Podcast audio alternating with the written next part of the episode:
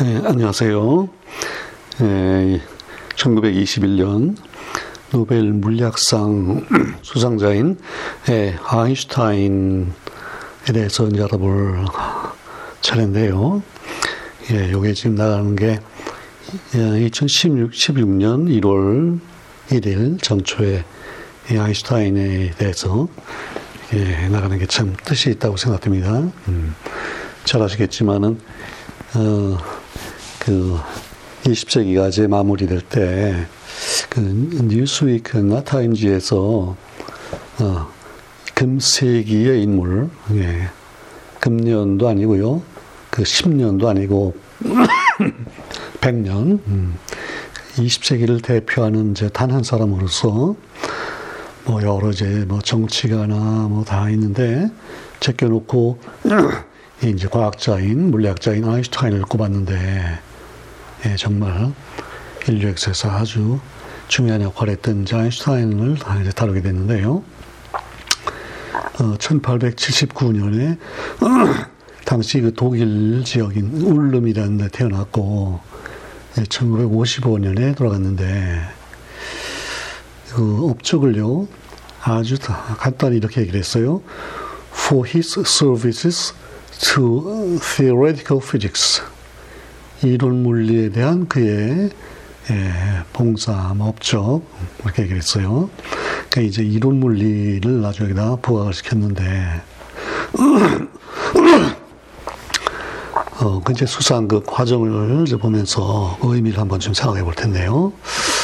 음, 우리가 이제 아인슈타인 하면 아마도 제일 이제 유명한 게 우리가 머리에 떠오르는 게 그 천구백오 년도에 음, 그 베른, 스위스 베른의 이제 특허국의 직원으로 일하면서 그 유명한 세 편의 이제 논문을 쓰잖아요.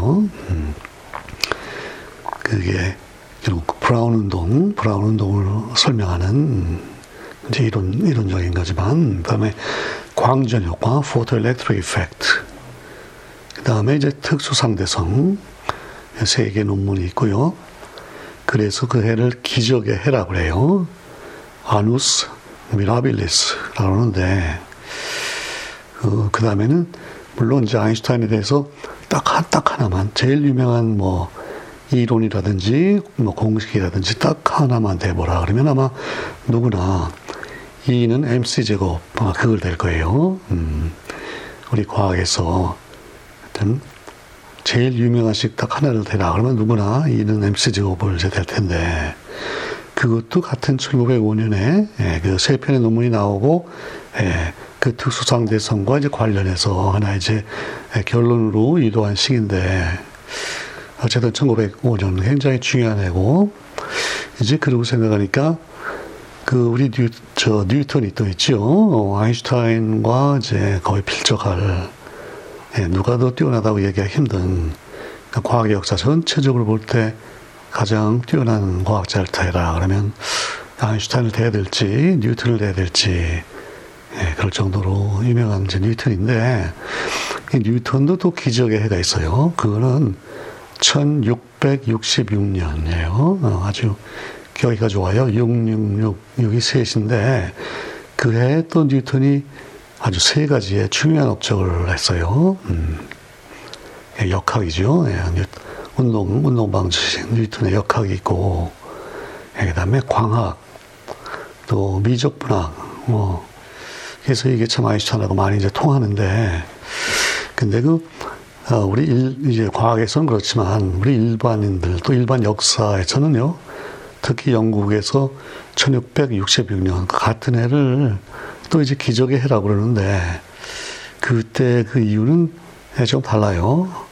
그때 영국에 아주 기적 같은 사건이 이제 셋이 있었는데 첫 번째는 아, 그 이제 영국 특히 런던 그 지역에 아주 그 심한 질병이 이제 돌았어요. 전염병이 돌아서 상당히 많은 사람들이 이제 죽어 넘어가고, 그래서 뭐 이 국가가 막 흔들, 흔들릴 정도가 됐는데, 그래도 기적적으로 이제 그 위기를 극복한 그게 하나 있고요. 그 다음에 또 런던에 아주 대화재가 일어났어요. 예, 뭐 시가 그냥 몇 분의 일이 그냥 다 탈 정도가 됐는데, 또 그나마 그것도 잘 극복을 했고, 그 다음에 이제 세 번째로 영국하고 스페인, 스페인의 그 무적함대라는 함대하고가 이제 이게 해전이 이제 붙었는데, 거기서 꼭 그 열세로 보였던 영국이 그 스페인 무적함대를 이제 무찌는 거예요.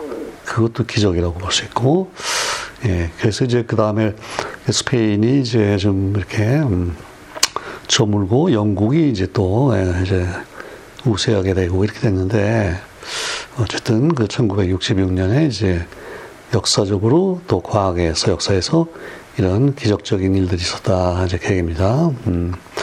자, 그리고 그 천구백오 년에 이제 또 아인슈타인이 그 박사학위를 이제 받았는데요. 어, 그때는 그 취리히 대학에서 받았고, 어, 그러니까 이제 베이룬에서 특허국에 일하면서, 물론 뭐 나라가 작아서 그렇기도 하지만은, 또 뭐, 하여튼 박사학위 받는데, 그때 그 박사학위 학위 논문이 제목이 뭐냐면요.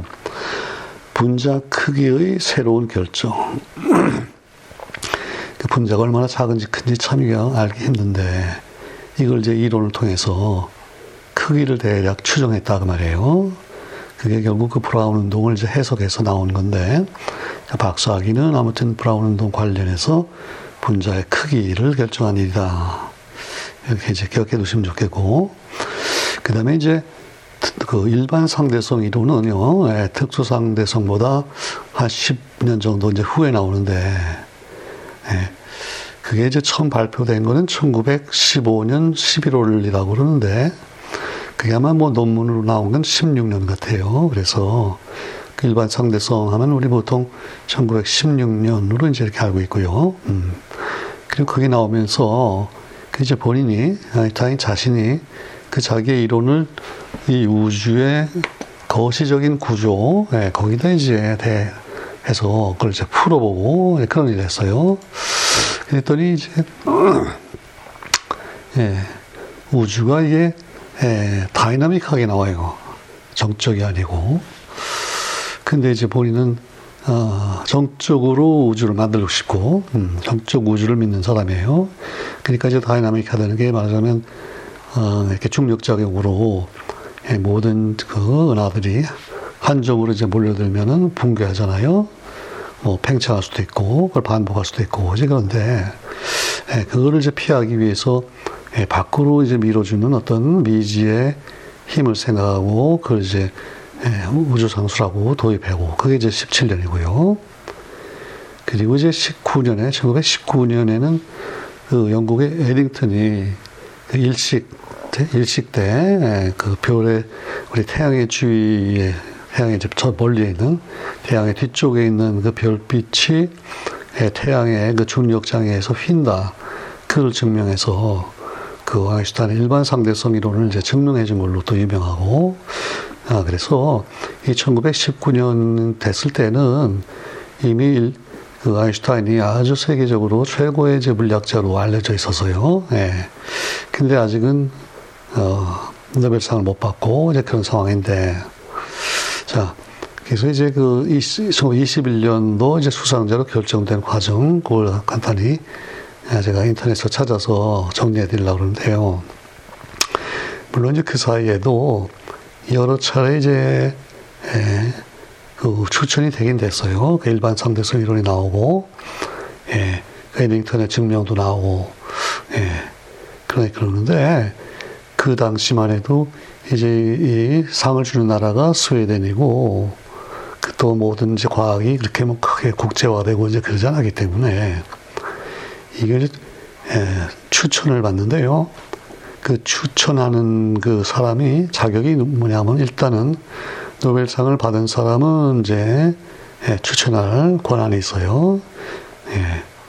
그 다음에, 이제 그, 주로 대학 교수들인데, 뭐 전 세계에서 뭐 하는 게 아니고요.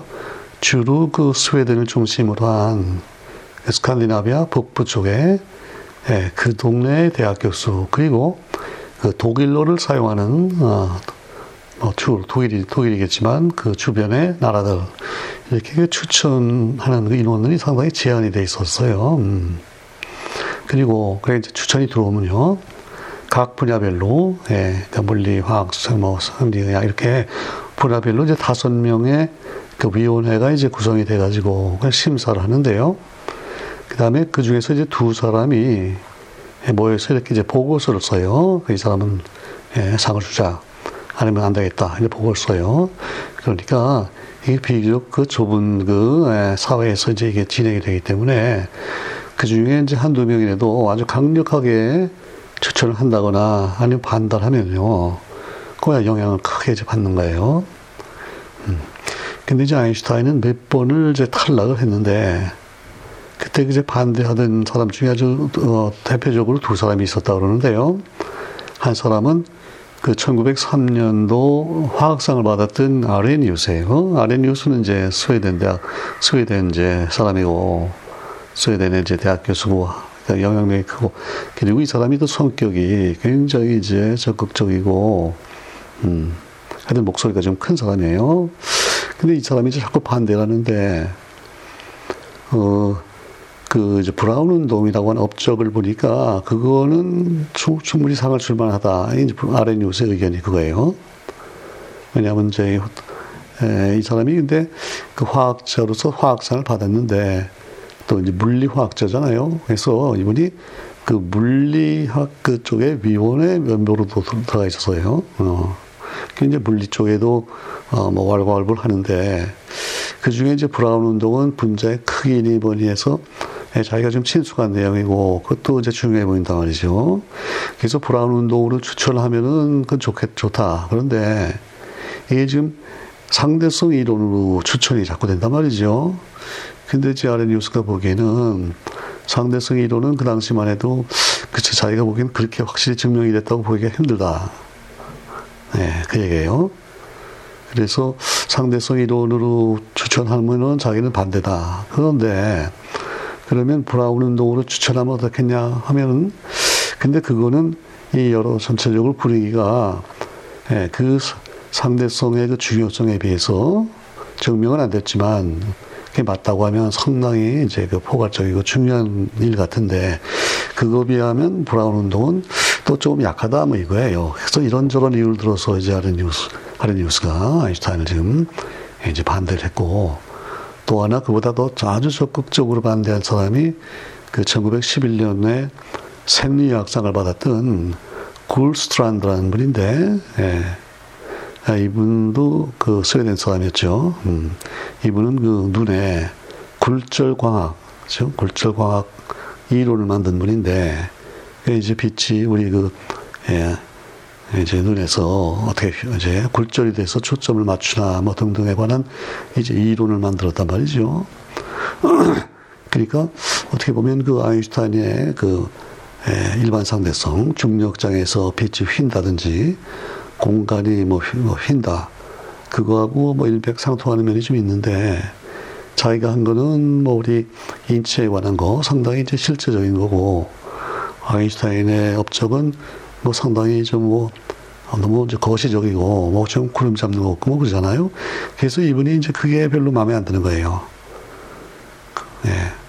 그러니까 자기가 상대성 이론을 이해를 못해서가 아니고, 이해를 하기는 한, 했는데 자기도 이론가고, 근데 이런 뭐 거시적인, 예, 우주적인 문제에 대해서 그렇게 뭐 이론적으로 접근한다, 그게 이제 마음에 안 드는 거예요. 그래서 아주 이 사람은 끝까지 반대래요. 뭐 심지어는 이 온 세상이 찬성해도 나는 반대다, 뭐 아주 이렇게 극단적인 언어를 쓰고 그랬는데, 이제 또 다른 이유가 아마 이제 우리가 추측할 수 있는 게, 그 아인슈타인이 이제 유태인이잖아요. 예, 그것도 약간 영향을 미쳤을지 모르고, 그리고 아인슈타인이 또 이제 평화주의자예요. 예, 근데 그때가 그 일 차 대전도 막 이제 발발하고 뭐 이런 분위기고, 어, 그래서 그런 평화주의적인 그 입장도 조금 어, 영향을 미쳤다, 뭐 그런 얘기도 있고요. 그 다음에 그보다도 일단은 그 이십 세기 이제 전반부에는요, 노벨 물리학상이 대부분은 이제 실험, 실험가들, 어떤 실험 관찰에 대해서 줬지요. 이론가는 거의 없어요. 그, 그러니까 이십 년 동안이면 이십 명에다가 이제 몇 명이 더 추가가 될 텐데, 그 중에 그 발명에 관해서 받은 사람이 이제 몇 명 있고요. 그게 누가 있냐면, 아, 그 뭐죠, 무선통신, 그 브라운과 마르코니. 그거는 뭐 아주 깊은 물리학 이론이나 뭐 이거보다는 하던 발명이라고 볼 수 있고, 그 다음에 그 다알렌이 있었죠. 예, 다알렌이 있었고, 어, 또 누가 있었나요? 아, 그렇게 이제 몇 명이 있었는데, 그 이론가로는요, 음, 몇 명 없어요. 그 천구백이 년에 이제 로렌츠가 있었고, 그 다음에 반데발스가 있고, 그 다음에 윈, 그 다음에 이제 천구백십팔 년에 막스 플랑크. 이 네 명밖에 없어요. 대부분이 이제 실험가들이기 때문에, 아직도 그 이론을 그렇게 좀 약간 경시하는 면이 좀 있고요.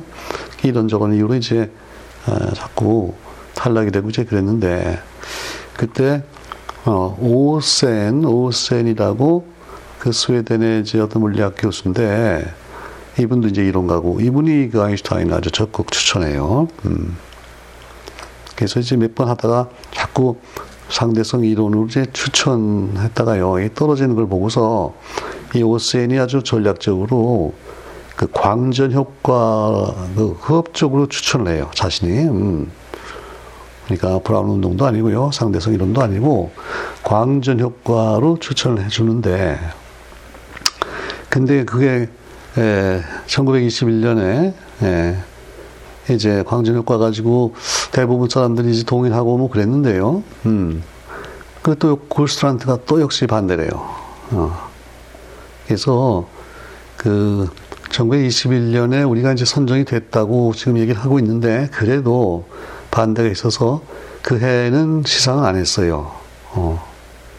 그래서 결국은, 어, 선정은 이십일 년이지만요, 이십이 년에 이제 수여를 하게 됐는데, 그때 이 오센의 전략 중에 하나가요, 어, 그 아인슈타인을 주면은 그 다음에 천구백이십이 년에 그 닐스 보를 받게 하겠다, 이제 그런 전략이 있는데, 그래서 결과적으로 이제 둘을 묶어서 이제 어떻게 이론 물리 쪽으로 이제 주려고 뭐 그랬어요. 그래서 아무튼 그런 일 때문에 그 천구백이십 년에는요, 예, 그때 아인슈타인 대신에 우리가 지난번 봤었죠. 기욤, 어? 그 특수 이제 그 니켈 강을 이제 발명해서, 예, 그 거리 길이의 그 아주 절대 어떤 기준을 만들고 뭐 이럴 때 기욤이 있었고, 그래서 이제 아인슈타인이 이십일 년에 선정은 됐지만 수여는 이십이 년에 이제 하게 이렇게 상황이 됐단 말이죠. 예, 근데 이제 하나 재밌는 게, 아인슈타인이 그동안에 이제 수년에 걸쳐서 추천됐다가 탈락되고 등등하니까, 이게 노벨상 위원회에 대해서 약간의 그 섭섭한 마음도 있고, 그래서 이십이 년에 수여될, 수여할 테니까, 예, 십이월 달에 예, 시상식에 이제 오시, 오십시오 하고 이제 연락이 왔을 거 아니에요? 예, 근데 그때 그 일본을 여행하려고 그런 무슨 계획이 있었대요. 그러면 이제 웬만하면 그 여행 계획을 취소하고 이제 스웨덴으로 이제 가야 되는데, 아인슈타인이 예, 취소를 안 하고요, 그냥 일본으로 가버렸어요. 그래서 결국 이십이 년도에는 아인슈타인이 이제 참석을 안 했고, 못 했는지 안 했는지, 예, 그리고요, 그리고 이제 이십삼 년에 가서, 어, 삼 년에 가서, 그것도 십이월도 아니고 칠월인가, 별도로 이제 이렇게, 예, 자리를 마련해가지고 가서 스웨덴 국왕에게서 이제 상금도 받고 메달도 받고 그랬단 말이죠. 예, 그런 이제 배경들이 있는데, 음. 근데 그 상금은 그래도, 어, 뭐, 여러 가지 섭섭하고, 그래도 상금은 이제 기꺼이 받아온 것이, 왜냐하면 그 이제 아인슈타인이 이제 그 결혼을 두 번 했는데, 첫 번 그 와이프 전처하고 한 번 이렇게 약속을 했대요. 내가 노벨상을 받게 되면 이제 위자료조로 그 상금을 내가 당신에게 주겠다고 약속을 했어요. 그래서 이제 상금을 기꺼이 받아가지고 와서 아마 그 전처에게 전달했겠죠. 예. 그러나 아무튼 이 그 수상 과정만 봐도 굉장히 재밌는 얘기들이 많이 있고 한데, 에, 제가 그 이 사람이 이제 광전 효과로 상을 받았다는 걸 옛날부터 이제 얘기를 들었기 때문에 노벨 렉처를 찾아보고 이제 그럴 때, 아, 그러면 이제 광전 효과에 대한 무슨 설명이 있겠구나, 그걸 이제 생각하고 찾아봤더니요, 막상 그 수상 강연은 그 상대성 이론에 대해서 해요. 어. 그러니까 자기는 뭐 자기 고집을 지키겠다 이제 그거예요. 예. 그래서 막상 그 수상 강의 찾아보면 그 광전효과 얘기는 이제 찾아볼 수 없다. 이제 그 말씀 드린 거고. 오케이. 자, 그래서 이제 배경을 여러 가지 살펴봤는데 아무래도 짤막하게라도요. 어. 이분의 이제 중요한 그 업적을 간단히 요약을 이제 해야겠죠. 음, 그래서 어, 일단 그 사람의 박사학위 논문이었던 이제 브라운 운동이라는 걸 이제 잠깐 보면 브라운 운동은 뭐 그 영국의 로버트 브라운이라고 하는 그 식물학자가 이제 현미경 가지고 어, 그 꽃가루 같은 작은 입자들을 이제 물에다 띄워놓고서 이게 관찰했더니 이게 와서 뭐 공, 공, 뭐가 치는 것 같이 이제 운동한단 말이죠. 그러니까 이렇게 부드럽게 연속적으로 운동하는 게 아니라 불연속적으로 해요. 음, 그럼 이제 방향이 이렇게 이렇게 바뀌는데, 어, 이게 아무래도 예, 물에 분자들이 이제 운동하면서 때리는 거다 이렇게 얘기해요. 그거를 그 뭐 이렇게 추측만 하면 안 되고, 이걸 이제 이론적으로 이제 설명을 하는 거예요. 예. 그러면 이제 분자의 크기가 어느 정도 되고, 꽃가루의 크기가 어느 정도 되고, 그러면 이제 그 충돌 횟수라든지 뭐 이런 거를 아주 이론적으로 자세히 분석을 해서, 그래서 결국은 이걸로부터 그 분자의 크기가 대략적으로 나오고, 또 결과적으로 그 아보가드로 수, 저 물예컨대 십팔 그램에는 물 분자가 몇 개가 들어있다. 이런 그 숫자, 이게 중요한 숫자인데, 이게 상당히 정확한 값이 얻어져요. 그죠? 그래서 이게 저희가 박사학위 논문을 이제 이 브라운 운동에 대해서 이제 쓴 거고, 음. 우리가 아 이제 좀 있다가 천구백이십육 년에 그 페랑이 이제 아보가드로서 측정으로 노벨상 받은 얘기가 나올 텐데, 그거하고 이제 거의 비슷한 시기인데, 이 아인슈타인은 브라운 운동을 통해서 일단 어, 뭐, 어떤 수 곱하기 십에 한 육, 이십육, 삼승, 그런 숫자를 처음으로 이제 유도해냈어요. 어, 그것도 이제 굉장히 중요한 업적이고, 이것도 저도 처음부터, 처음 이게 들었을 때부터 조금 참 의아했어요.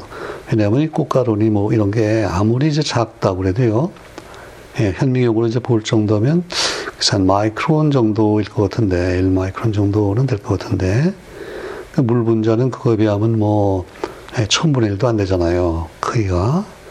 예, 그러니까, 어떤 이제 커다란, 뭐, 예, 어떤 큰, 뭐, 어떤 물체를 생각하시고, 그게 천분의 일 밖에 안 되는 이런 뭐 작은 거 있는데요.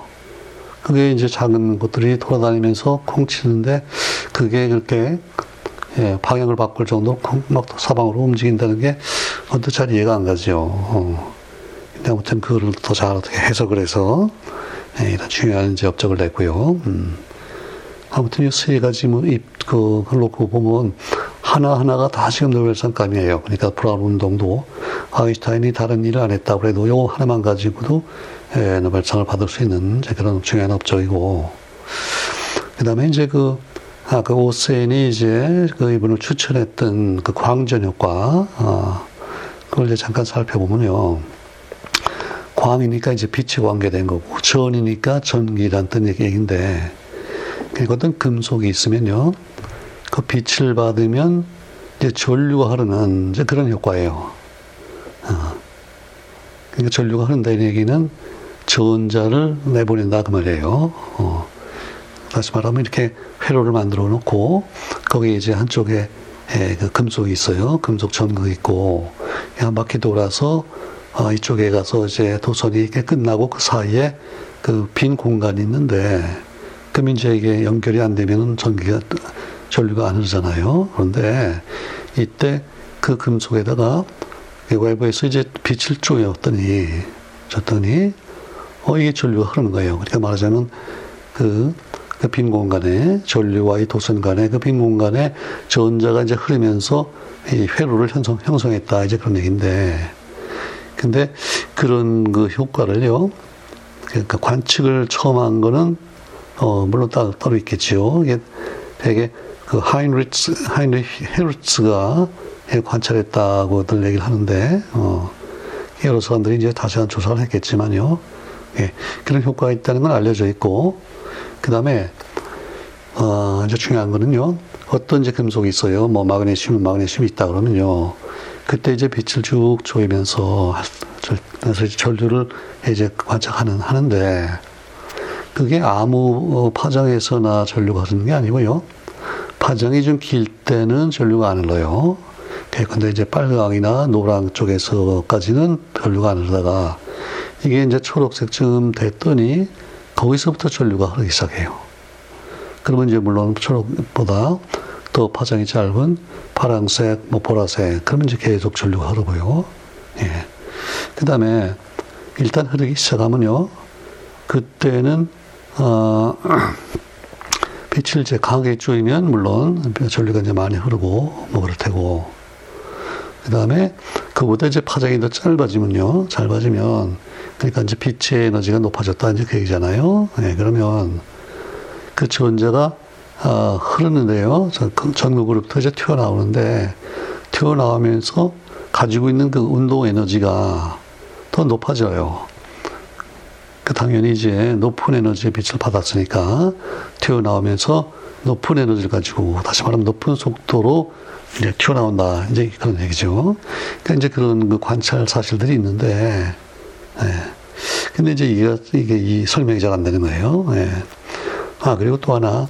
아까 그 왜 초록색부터 이제 근데 전류가 흘렀다 어떤 금속 경우에 그러면요 초록보다 이제 파장이 좀 길면 예컨대 노랑이다 그러면 노란색 빛을 아주 강하게 오랫동안 비추면 그러면 혹시 전류가 흐르지 않나 이 생각이 쉬운데 그렇게 해봤더니 어 그건 그렇지가 않아요. 그러니까 예, 예컨대 우리가 뭐 물건 살 때요 만 원짜리다 그러면 만 원을 주면 물론 살 수 있죠. 그런데 천 원짜리를 열 장 줘도 되잖아요. 그건. 그렇죠? 그 경우에는 마스터예요. 그런데 그 노란빛을 아무리 쐬도 세게 오래 줘도 안 된다는 얘기는요. 어, 마치 이 경우에 예, 천 원짜리를 아무리 많이 줘도 그 물건을 살 수 없다. 뭐 이런 경우에요. 그러니까 이게 우리 상식하고 잘 안 맞죠. 음, 이제 이거 설명이 되겠고. 예, 그 다음에 또 이제 그 금속이 바뀌면요. 마그네슘에서 예컨대 철로 바뀌었다. 그러면 이번에는 어느 파장에서 그 전류가 흐르기 시작하나 그 파장이 또 달라져요.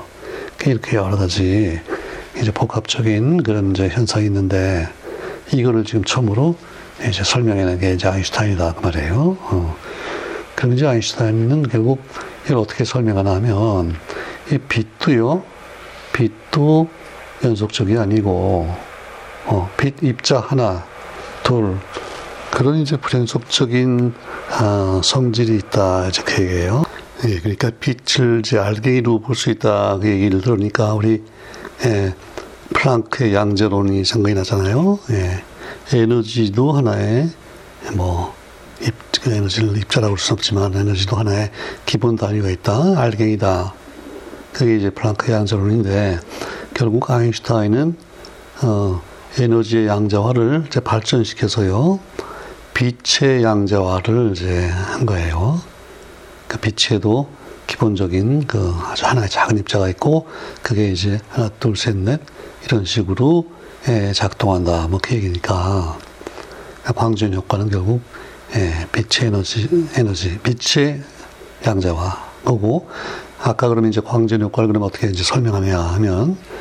그 금속 내에 이제 전자가 이게 잡혀 있잖아요. 그럼 어느 정도 이제 에너지가 있는데 에너지를 가지고 잡혀 있는데 그걸 떼내려면 에너지가 필요하단 말이에요. 그러면 빛의 입자가 나가서 딱 때릴 때 그, 그 빛의 에너지가 그 전자 하나가 잡혀 있는 그 에너지와 같아지거나 그보다 약간 커지면은 드디어 이제 그걸 떼낼 수 있다 그 말이에요. 예. 그러니까 그 빛의 파장이 이제 그 좀 길어서 어, 파장이 길면 에너지가 이제 작, 짧은 게 적잖아요. 그래서 전자 하나를 떼내기에 충분하지 않으면 전자가 안 나오고 그 전류가 흐르지 않고 그럴 때 그런 빛의 에너지를 아무리 많이 때려도 전자는 안 튀어나온다 그거예요. 왜냐하면 그 빛의 에너지가 이렇게 여러 개가 뭐 모여가지고 하나를 떼낼 수 있는 게 아니고, 빛 에너지, 빛 그 광자 하나와 전자 하나씩이 이렇게 서로 상호작용하기 때문에, 그게 뭐 이렇게 많이 축적돼서 뭐 그건 안 된다, 그 말이에요. 예. 그러니까, 이제 그다음엔 빛이 여러 개 들어가면, 빛입자가 여러 개 들어가면 그만큼 전자가 많이 나와서 전류가 이제 높아질 거고, 예. 야, 그러니까 그전에는요, 에너지가 뭐 이렇게 양자화되어 있다는 거는 이제, 어, 플랑크의 이론을 통해서 흑체 복사가 설명되고 하면서 이제 받아들여지는데, 이게 이제 빛도 양자화되어 있다는 거는 전혀 생각을 못 했던, 예, 그런 새로운 개념이에요. 음. 결국, 이제, 이 두, 플랑크와 아인슈타인을 통해서 에너지의 양자화와 빛의 양자화가 다 이제 이루어진 거예요. 이제 그러고 보니까, 우리가 아인슈타인은 그 상대성 이론은 이제 제일 유명하고, 또 외그보하고 이렇게 이제 대립하면서 양자론에 대해서는 상당히 그 반대 입장을 이제 취하고 막 그러긴 했는데, 오히려 반대로 이제 빛의 양자화를 통해서요, 양자론이 이제 발전하는데 굉장히 큰 또 영향을 미친 게 사실이죠. 예. 그게 이제 광전 효과고, 그래서 아무튼, 예, 광전 효과로 추천받아서 선정이 됐었다. 이제 그 얘기고. 자, 그 다음에 이제 상대론이 또 좀 어렵고, 이제 한데 시간도 많이 갖고 하지만, 이제 간단히 그 특수 상대성과 일반 상대성을 간단히 이제 제가 그저 이해하는 정도로 설명을 드리면, 이게 이제 출발이, 아, 그 갈릴레오, 갈릴레오의 상대론이라고 그런 게 있잖아요. 음, 우리가 그, 에, 근데 배를 타고, 배를 타고 쭉 이렇게 이제 가면서 저쪽 그 부둣가에 서 있는 사람을 이제 본다 그러면요. 근데 이쪽에서도 마찬가지죠. 보면서 그 운동을 이렇게 기술을 하는데, 이때 이게, 아, 누가 더 뭐 기준이다. 얘기하기 힘들다는 거예요. 서로 상대적이에요. 어.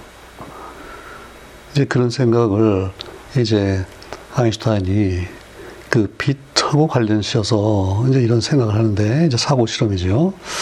자, 이거 우리 이제 많이 들어보는 얘기인데요. 자, 누가 제가 기차를 타고요. 기차를 타고 상당히 빨리 달리면서 하면서, 어, 이제 그, 뭐, 시간, 길이, 빛의 속도, 이것들의 이제 그 관계를 이렇게 생각을 하는데, 제가 이제 이 빛을 위로, 위로 향해서 천장을 향해서 쏘는 그런, 그런, 이제 뭐, 건이 있었다고 해요. 딱 발사를 했어요. 그 이제 빛이 천장을 맞고 떨어져서 제자리로 돌아오겠죠. 그 수직으로 올라갔다, 다시 수직으로 떨어져요. 예. 기차에서 타고 보면 이제 그렇게 느껴지잖아요. 예, 그래요. 그러면 이제 그 광속이 있고, 그 왔다 갔다 하는 거리가 있으니까, 시간이 얼마 걸린다, 뭐 그게 있을 거예요. 근데 이제 그 상황을 저 바깥에서, 바깥에서 기차가 이제 지나가는 걸 보면서, 에, 그걸 관찰하는 사람 입장에서 보면요. 이제 막 자기를 이제 지나갈 때, 기차가 지나가는 순간에 만약에 그 빛을 발사했다고 치면요.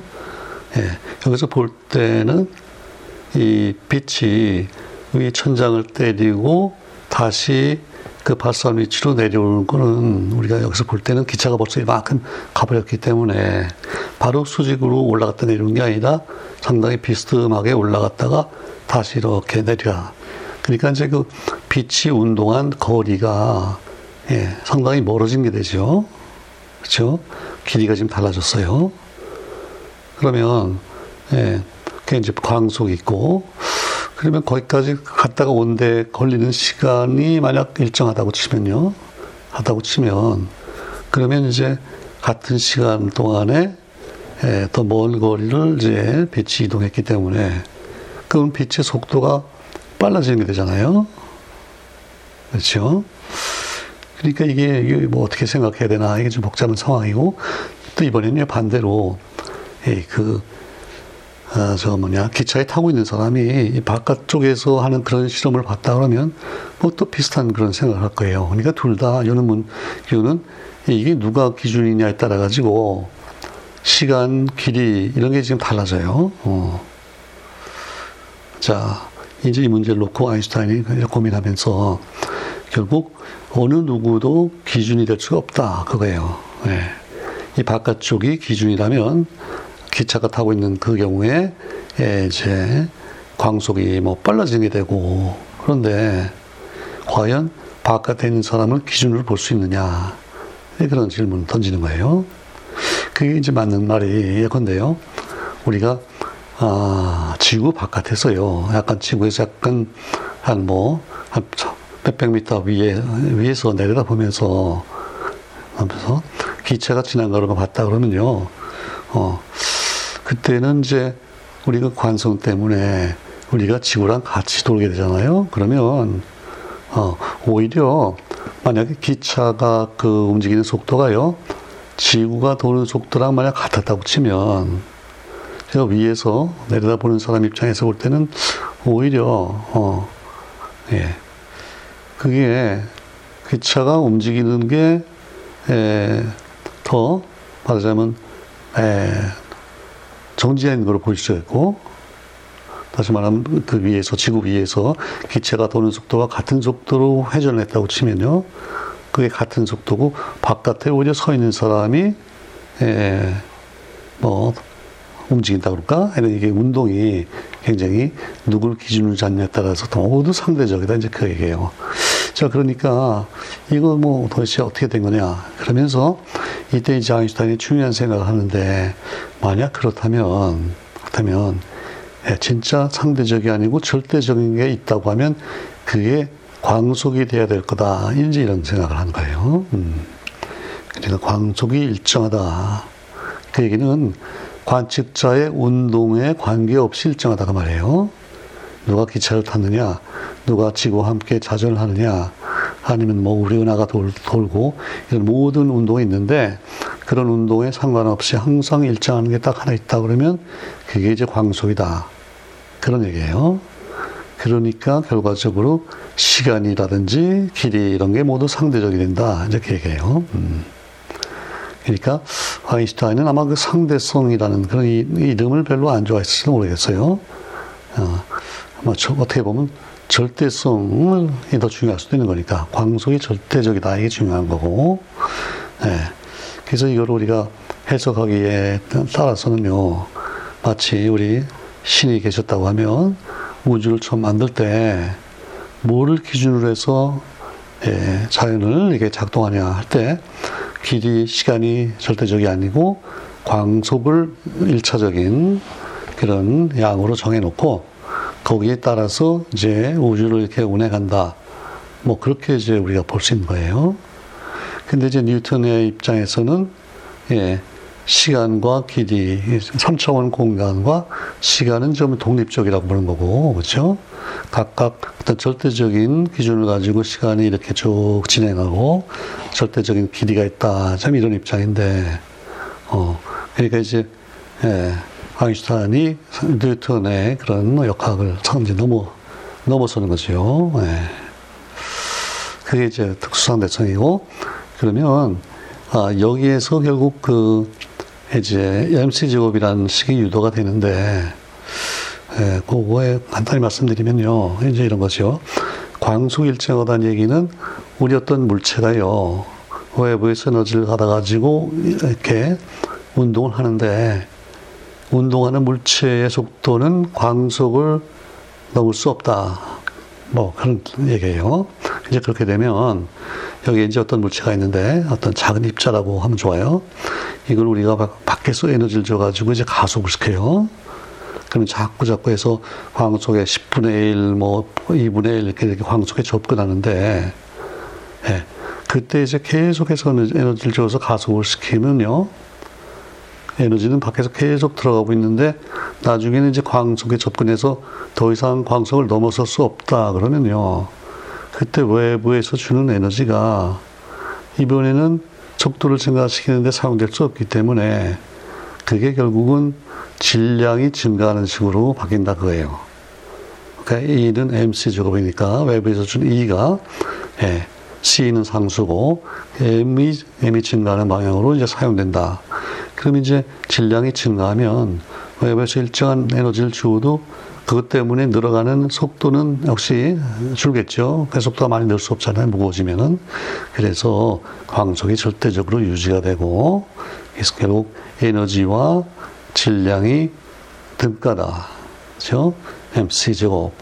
그런, 예, 식이 거기서 유도가 된다. 이제 그런 얘기입니다. 음. 그게 이제 일반, 특수상대성이고요. 일반 상대성은, 아, 이제 좀 다른 게, 그 위에 특수상대성은 우리가 보통, 그, 등속 운동에서 이제 적용된다고 그래요. 어, 속도가 일정하게, 일정한 속도를 가지고 아까 기체가 움직인다든지, 뭐 그런 경우에는 이제 적용이 되는데, 이게 이제 가속 운동을 하면은 그게 그대로 적용이 잘 안 돼요. 그래서 이제 아인슈타인이 한 십 년에 걸쳐서 그 특수상대성을 이제 가속 운동하는 그런 시스템에다가 그 이제 좌표계에다가 이걸 도입해서 이제 그걸 풀고 그러는데, 그래서 나온 그 일반 상대성의 이제 아주 핵심 그 원리가 뭐냐면, 아, 그 아주 큰 질량이 있으면요, 에너지가, 그 질량이 크면 물론 에너지 큰 거고, 뭐 태양과 같은 이제 큰 질량이 있으면 그게 결국 그 주위의 공간을 휘게한다. 네, 그거예요. 가속도하고, 아, 중력하고를 관련시켜가지고 공간을, 뭐, 공간을 휜다. 이런 거니까 이것도 또 역시 우리 직관하고 잘 안 맞고 좀 어려운 얘기죠. 어. 근데 이제 그 일반 상대성 나올 때 가장 중요한 그 핵심 그 가정이라 할까, 아니면 깨달음은요. 아까 이제 일반 특수상대성 경우에는 광속 일정하다. 그게 이제 중요한 그 깨달음이었는데, 이번에는요. 이 가속도하고 중력작용하고 그게 지금 같다, 등가다. 그런 이제 깨달음인데요. 이게 이제 아인슈타인이 이런 생각을 하는 거예요. 우리가, 어, 우리가 이제 엘리베이터 위에 이렇게 가만히 서 있으면은 그 아래쪽에 발에 중력을 느끼잖아요. 우리가 몸이 제 아래로 끌리기 때문에 거기에 이제 그 발판에 이렇게 어떤 힘을 느끼는데 그게 이제 중력이고. 그런데요. 우리가 저 우주 공간에 나가서 주위에 이제 지구도 없고 아무 천체가 없는 공간에 나가서요. 엘리베이터를 타고 있는데, 예. 그럼 가만히 있으면 그때는 그 바다, 발바닥에 중력을 안 느껴요. 밑에 이제 지구가 없기 때문에. 그런데 만약에 그 상태에서 그 엘리베이터가 위쪽으로요. 위쪽으로 이제 갑자기 가속 운동을 하면요. 그죠? 가만히 일정한 속도로 움직일 때는 아무 힘을 못 느끼는데 갑자기, 예, 가속이 되면 바닥에서 그 중력 같은 그런 효과를 느껴요. 어, 그래서 이 중력하고 가속도가 결국은 같은 거다. 이걸 이제 깨달았는데 나중에 아인슈타인이 그런 얘기를 했어요. 자기가 일생에서 깨달은 가장 중요한 깨달음이 바로 이 중력과 가속도가 같은 거다. 그걸 깨달은 것을 그 얘기를 했어요. 음. 그러고 나니까 결국은 이제 태양과 같은 큰 천체가 있어서 어떤 중력을 미치잖아요. 그러면 그 중력을 미치는 것이 바로 가속도에 해당되고, 가속도라는 거는 이제 공간이 이제 휘는 게 되는 거예요. 휘면은 그 휘인 그 공간을 따라서 이제 빛이라든지 빛이 건데 움직이면요. 직선 운동을 하지 않고 이렇게 휘인 운동을 하는 거가 되고, 그럼 이제 그게 가속이잖아요. 예. 이렇게 연결시켜서, 어, 그 일반 상대성 이론이 나왔는데, 근데 이제 이게 중요한 게 그걸로부터 출발해서요. 여러 이제 그 수학자, 물리학자들이 이걸 풀면서, 어, 이게 그러면 우주가 정적이 아니다. 동적 우주라는 게 나오고, 이제 나중에 허블이 나와서 우주의 팽창을 발견하고, 어, 우주가 과연 동적이구나. 그러면서 이제 그 빅뱅이라는 생각도 나오고, 예. 그 다음에는 뭐, 예, 이제 이십 세기 후반에 들어와서 우주의 가속 팽창도 발견되고, 등등해서 지금 우리가 이제 예, 그 양자론과 상대론이 이렇게 결합된 빅뱅 우주론을 이렇게 믿게 됐는데, 이것들의 출발점이 역시, 예, 상대성 이론이다. 이렇게 봐도 되겠고요. 어, 그러니까 아무튼 참, 예, 중요한 업적을 많이 낸 아인슈타인인데, 그러면 이제 이분이 상을 받을 때, 예, 그 상, 상을 받는 시점에서 이제 국적이 어디냐, 뭐 그걸 이제 우리가 따지는데요. 근데 이게 아인슈타인이 정말 뭐 세계인이라고 할 수 있는 게, 이게 국적이 여러 개예요. 어, 시민권이. 예, 젊을 때요. 천팔백칠십구 년에서 구십육 년 그 사이에는, 예, 킹덤 오브 뷰르텐베르크라고 돼 있는데, 그러니까 독일이 그때 여러 개 이제 몇 개 나, 이렇게 나눠져 있었는데요. 그러니까 뭐 어떻게 보면 독일 시민권이라고 봐야 되겠죠. 그러다가 구십육 년에서 천구백일 년 사이에 한 오 년 동안은 국적이 없었어요. 어, 그러니까 이제 독일을 떠나서 이제 스위스를 뭐 정착하고 그러는데 그 몇 년 없다가요. 천구백일 년도에 스위스 국적을 이제 얻었고요. 그리고 천구백오십오 년까지, 그러니까 한 오십오 년 정도를 스위스 국적을 이제 가지고 있었어요. 그리고 천구백십사 년부터 삼십삼 년 사이에는 또, 그 이제 그, 아, 이렇게 유명해지고 한 다음에 이제 베를린 대학 교수가 되고 그러면서 베, 그 독일의 국적을 또 얻었어요. 음. 한 이십 년 동안은 독일 국적을 얻었고, 근데 이제 천구백이십일 년, 이십이 년 이때 상을 받았으니까, 상 받을 때는 스위스 국적, 독일 국적을 다 가지고 있었다고 봐야 돼요. 예, 네, 그러니까 우리가 이게 노벨상과 국적을 따질 때는 뭐 워낙 독일 출생이고, 독일서 이제 베를린 대학 활동할 때 상을 받았으니까, 그저 독일로 카운트를 해야 될 것 같은데요. 어. 그 다음에, 그 삼십삼 년에 이제 그 나치, 히틀러가 권력을 잡으면서, 어, 이제 미국으로 망명을 하잖아요. 그래서 천구백사십 년에 미국 국적을 땄고요. 그리고 오십오 년에 이제 사망할 때까지는 미국 시민권을 가졌어요. 야, 아주, 아주 세계, 세계인으로 이제 살았는데, 음. 그래서 아무래도 그 독일로 카운트 해야 될 것 같고, 이제 그래서 지금 이 시점에서 독일이 열아홉 명, 프랑스가 열한 명, 영국이 여덟 명, 네덜란드가 오, 스웨덴이 사, 스위스가 셋, 러시아, 이태리, 미국, 덴마크가 둘, 스페인이 하나, 벨기에 하나, 이렇게 됐어요. 예. 자, 이제 그 정도로 아인슈타인 얘기를 이제 마무리 이제 해야 될 텐데요. 음. 아무튼 독일 출생이고 스위스에서, 예, 처음에는 그 아직 박사학위도 받기 전이고 그 마땅한 이제 무슨 교수자를 얻은 건 아니고 그 특허국에서 일하면서 그 천구백오 년에 중요한 논문 세 개를 썼는데, 그 생각해 보면 이런 이제 정말 창의적인 이런 인물이 그런 일을 할 때 그렇게 딱, 예, 뭐, 주어진 어떤 조건, 뭐, 대학에서 강의를 하고, 뭐, 연구를 하고, 뭐, 이거보다 오히려 그렇게 특허국에서 상당히 자유롭게 시간을 이제 쓸 수 있는, 예, 그게 창의성 발휘였는데, 오히려 도움이 되지 않았나, 이제 그런 생각이 들어요. 예, 이게 특허국 하는 일이, 특허 이제 신청이 들어오면요. 그걸 이제 혼자서 분석하고, 거기에 대한 이제 자기 의견을 내고, 뭐, 이런 건데, 근데 그 특허 신청이라는 게 전부 다 어떤 창의적인 그런 내용이잖아요. 예. 물론 쓸만한 게 있고 쓸모없는 게 있겠지만요. 그러니까 그런 뭐가 새로운가, 그런 관점에서 이런 특허를 분석하고 하는 게 그것도 상당히 이제 도움이 됐을 것 같고, 그리고 이제 뭐 이 일을 빨리 자기가 끝내버리면요. 남은 시간 동안 자유롭게 자기 이제 연구를 하고, 어, 그래서 하여튼 천구백오 년에 그 노벨상급, 예, 연구 결과가 세 편이 나왔다. 예. 그리고 이제 십육 년에 또 일반 상대성이 나오고. 그래서 아무튼 이십 세기의 최고 인물, 또 뭐 역사상 최고 인물 중 하나로 꼽아야 될 그런 아인슈타인에 대해서 이제 여러 가지로 좀 알아봤습니다. 음.